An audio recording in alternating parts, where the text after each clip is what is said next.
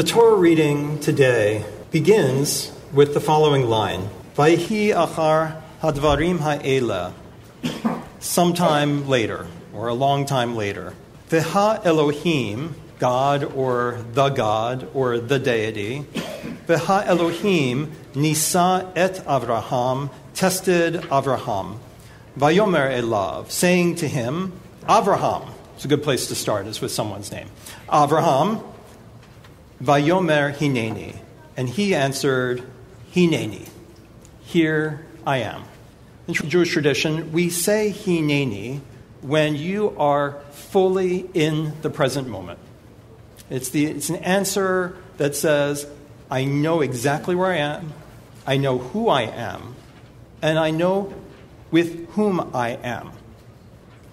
It's a start for all kinds of uh, ways of changing in this world. In the story itself, Abraham does not hesitate to then follow through with the test. There are many, many interpretations around the test, but let's remember that the mainstream interpretation is that Abraham has already been told that Isaac will live and follow through with the blessing and with children. And not only that, but remember that Abraham was the one that argued with God about saving innocent people at Sodom, and God said, You are right. The innocent do not deserve to die. Knowing that Isaac is perfectly innocent, knowing that Isaac will live, the test Abraham is saying, I know who I am, I know before whom I stand, I know my son is innocent, and I know that I will not have to follow through with this. So that is the idea of the testing commentary, although we can always take other positions that inspire other kinds of readings. But the importance of starting with this today is Hineni, that today is the day I begin. If not now, when? What are you waiting for to start in your lives? I have had years where my resolutions have not been all that successful. And that's okay because we get forgiven for not following through with our resolutions, but sometimes they have been successful. So, some of my biggest examples, I don't know if you relate to them at all, but at least they're, they're real. Years ago, I realized that I didn't like the fact that I had distorted speech in the fact that I tended to exaggerate. And I don't, didn't know why I did it, but you know, I don't know if something, I started something three days ago, I'd say I started a week ago. Or if I was telling a story, I, was, I just would exaggerate a little bit for a dramatic effect. And I realized reading the laws of speech in Judaism that that's not okay. That we have to have a purity of speech, and when there's no reason to exaggerate, don't do it. And so I made a little vow, made a little New Year's resolution on Rosh Hashanah, and followed it through on Yom Kippur that whenever I do that for six months, I'll correct myself. And for six months, I corrected myself. And every time I said, well, about a week ago, actually, it was three days ago, and I just did that for six months, and it was amazingly successful. Many years ago, several many years ago, I don't know what it was. I was going to many years ago. What, what does many even mean? Well, I'm trying to figure out like when it started, but it was probably seven years ago. I had a conversation with my physician, and my physician said, "Imagine your future self. You know, you're in your 50s. He said, "Look, what do you want to look like when you're 70? What do you want to look like when you're 80? And you got two very little kids. Imagine your future self. And how much did you weigh at college, and how much do you weigh now?"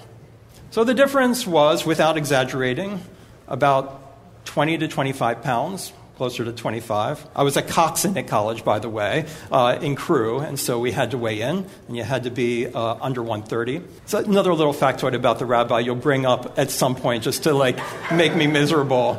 Lose 15 pounds. So you can look the way you want to look in 15, 20 years. So made that resolution every year, and I didn't do it, and I did it this year. And I just got to the Hineni point, which is, if not now, when? I had lost weight at one time, so I knew that keto works for me. You got to know what works for you. Is it exercise? Is it this? Is it that? Don't, don't worry about what worries for, works for everybody else. Know what works for you, because part of Hineni is I know who I am, right? So I know what works for me. So for me, thanks to my mother for all those years on Shabbat serving salad niçoise, because I lived on salad niçoise. Salad, green beans, and eggs, and tomatoes, and uh, tuna fish.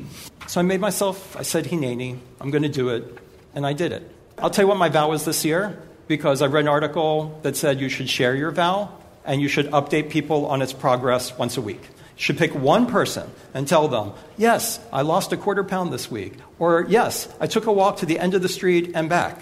Or, Yes, I woke up one morning and did bird watching as I said I was going to do. Or, Yes, this week I wrote half a page in my journal. Or I wrote two lines of poetry. You should be updating someone once a week, the science says. And again, that comes from two PhDs from the University of Michigan, so it's got to be true. and so this year, my resolution is to be less negative. Uh, there's a lot to be negative about. And I've always been defensive about my negativity because it's all true.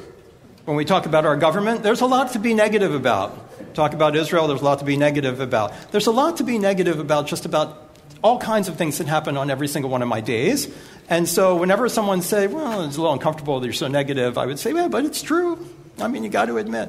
And so I realize it may not be the worst sin in the world, but hineni. It's not who I want to be. When I picture my future self in a year, and in five years, and in 30 years, and in 50 years, I don't want to, per- I don't want to be the person who exaggerates.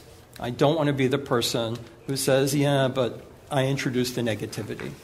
I just don't want to. So every time I'm negative, and you'll probably hear me because I could be having a conversation with you, and you'll hear me correct myself for six months. So for six months, I'll be something like, yeah, but you know, I don't know, no one comes on second day, or whatever I'm going to say. And I'm like, well, you know what? People do come on second day. And they're pretty fabulous people. Give me six months to correct myself and support me in doing so. I'm looking over there at Harvey Berman. I'll embarrass Harvey for a second. If you were here a couple of Shabbatot ago, Harvey was up here chanting the Haftarah. I was like, Harvey, this is awesome. When was the last time you chanted Haftarah? When was the last time? 42 years ago. My gosh, the Israelites had already gotten to the promised land and uh, lost a war, too. And Harvey said to me, I just decided, he was, I, he was up here he just said, I decided, if, am I quoting you right, Harvey? I just decided, Hineni. Now, if not now, when? Right? I just said, how hard is it? You shouldn't pick something too dramatically hard. I mean, you should pick something that's. So let's go back to the parsha for a second. Hineni. The time is now. It's really doable. But yesterday's parsha also was about vows in the, haft, in the Haftarah the crucial turning point of the story of the barren and dejected Hannah, which is in verse 11 and 109 in the Machzor, Vatidor neder, vatomar Adonai tzvaot. And she made a neder, she made a vow, she made a resolution, saying, Adonai tzvaot, the first time people call God in the Torah by that name, God of the constellations, God of the heavens, if you will remember and not forget me, then and she makes a conditional vow. If I get pregnant, I will donate my child to the priesthood. When the child is born, her husband Elkanah prepares the redemption fees, but she tells him that she's not going to redeem the child through payment, which we do even when we do the ceremony Pidyon Haben, but actually she's going to truly donate him. And there's kind of this moment of quiet, and then Elkanah assents. So she consults him. Hannah tells Elkanah in a way that a conversation might ensue. Maybe he doesn't want the child donated to the temple. Avraham does not. Avraham does not consult Sarah. He does not consult Yitzchak. And in Midrash Tanhuma, as I often quote, the rabbis are not kind to Avraham in this way. Yes, he's fantastic. He knew, if not now, when. Hineni, I know who I am, I know who God is, I know who Yitzchak is, I'm good. And the rabbis say, oh, that was well. But he should have told somebody. He should have told somebody what was in his mind and what was in heart. And this is the reason that Sarah immediately died and Isaac depressed. So it tells us something about the vows that we make. So remember, she made a neder, a vow, a resolution. We're coming up in just a week on Kol Nidre. And remember what Kol Nidre is. All vows, however expressed, that we have vowed and sworn and dedicated and made forbidden upon ourselves, from this Yom Kippur until next Yom Kippur, may it come at a good time. We regret having made them. May they all be permitted, forgiven, eradicated, and nullified. May God veto them. And may they not be valid or exist any longer. Our vows shall no longer be vows, our prohibitions shall no longer be prohibited, and our oaths shall no longer be oaths. So, vows are a crucial part of our spirituality. And interestingly, Kol Nidre is saying God is forgiving you for last year's vows, and God is even forgiving you for the rabbi's comment that he's not going to be so negative this year. Because God wants to say, give it your best, Rav Nadav, but I'm not holding you to it exactly. Okay? We have to have some compassion for ourselves, that we have the freedom to dedicate it to our, ourselves to something spiritually important to us and to our lives, and yet know that God is with us, but not against us. So you might say, wait, Nadav, this neder thing, that's not the same thing as a New Year's resolution. And I would be inclined to agree because vow sounds like a very legal term. But actually, the tractates of uh, the Mishnah and the Talmud, their entire tractates on nidarim, on vows, and they explore what these vows are. And amazingly, rather than restrict vows to a certain formula that must be uttered, say, I put my hand on the Bible and recite a certain legal formula, Rather, they follow Hannah's prayer and decide in a way uncharacteristic for their penchant for legal formulations when legal implications are involved. Because a vow sounds a lot like contract law, and it is, which is the reason we say kol nidre, because God's like, I'm not making this contract official. But let's, let's hear more. That virtually any utterance that passes your lips to yourself or to others that indicates a time bound commitment is binding as a vow. So any because Hannah doesn't say I officially vow, it says that she made a vow, but her prayer was the first prayer ever made. If this happens, I'm going to do this. So the fact that I said I don't have to put my hand on a Bible and say I'm going to be less negative, the utterance passed my lips. So in an amazing counterintuitive way, the rabbis say this spirituality is preserved.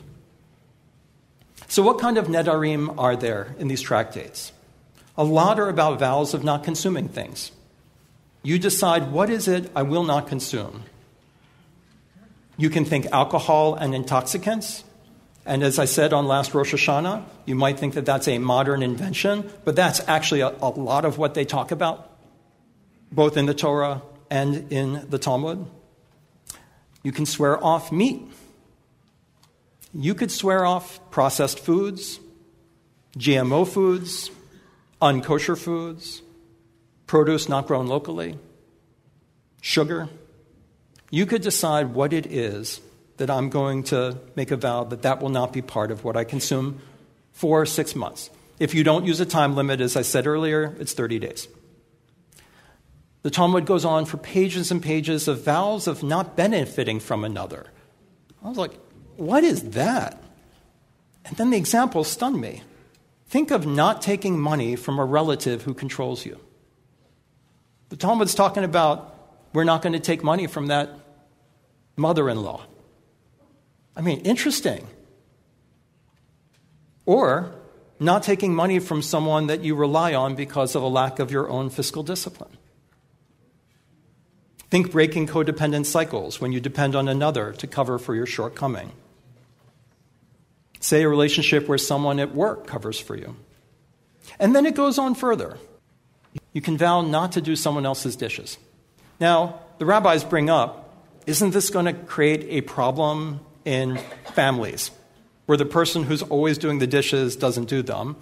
And they say that the spouse has a few hours until nightfall to either veto the resolution or to instigate a conversation about the full implications of their spouse's resolution, or they are vowed to support that resolution.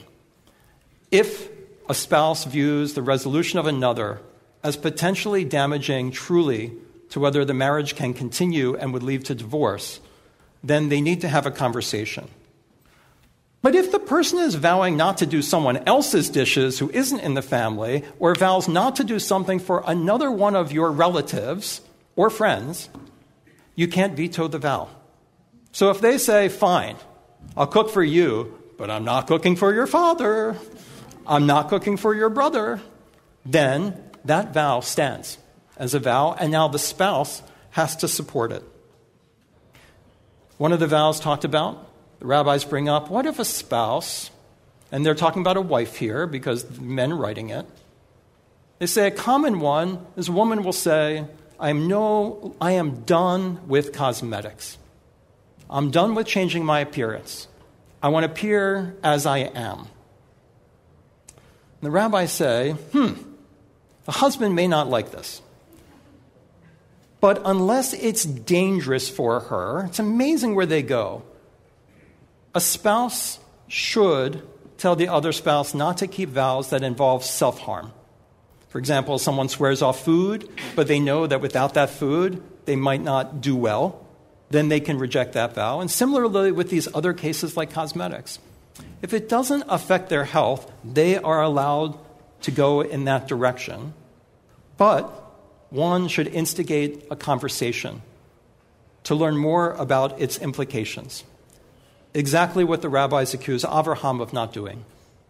I want to go ahead, I'm going to go ahead with something the other person in a system or at work has a chance to say, Can we talk about this a little more?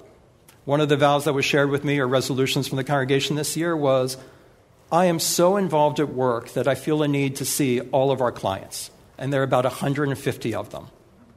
And this year, I'm going to be a better delegator and let other people see clients without me looking over their shoulder. So I said, what the Talmud is telling you is this Have you talked to all of your staff about this? You don't want to be an Avraham that says, I got it this year. Hineni. I'm going to only see 30 out of 150. Unless you include those for whom they have implications to discuss how they can support you. If you're going to negate someone else's vow because it affects you adversely, you must do so on the day it is uttered, or your silence is consent. So, what do we learn?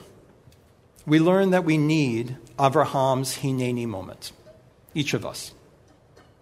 We learn that resolutions like Hannah's prayer are what these high holy days are about.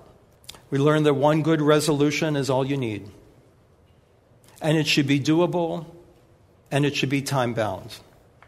If you want to keep going with it, then you'll see if it has become a habit. If you can't go to Minyan once a week for three months, then it's better that you don't vow to do it for a year. Be careful that your resolution is healthy. Be careful to communicate to all others that your resolution affects. They don't need to agree with you, but your spiritual life and your relationship life need to be in sync. We learn from this that you don't have to wait for others to act for you to act. If you want to travel more and your spouse does not, you don't need their permission. You just need a couple of hours. On the day that you tell your spouse, I'm booking a trip to Italy. Should I book for two? I'd really like to book for two. And if the other one says, you know, I'm a homebody and I don't like to travel anymore, and you say, okay. That's consent, according to the Talmud.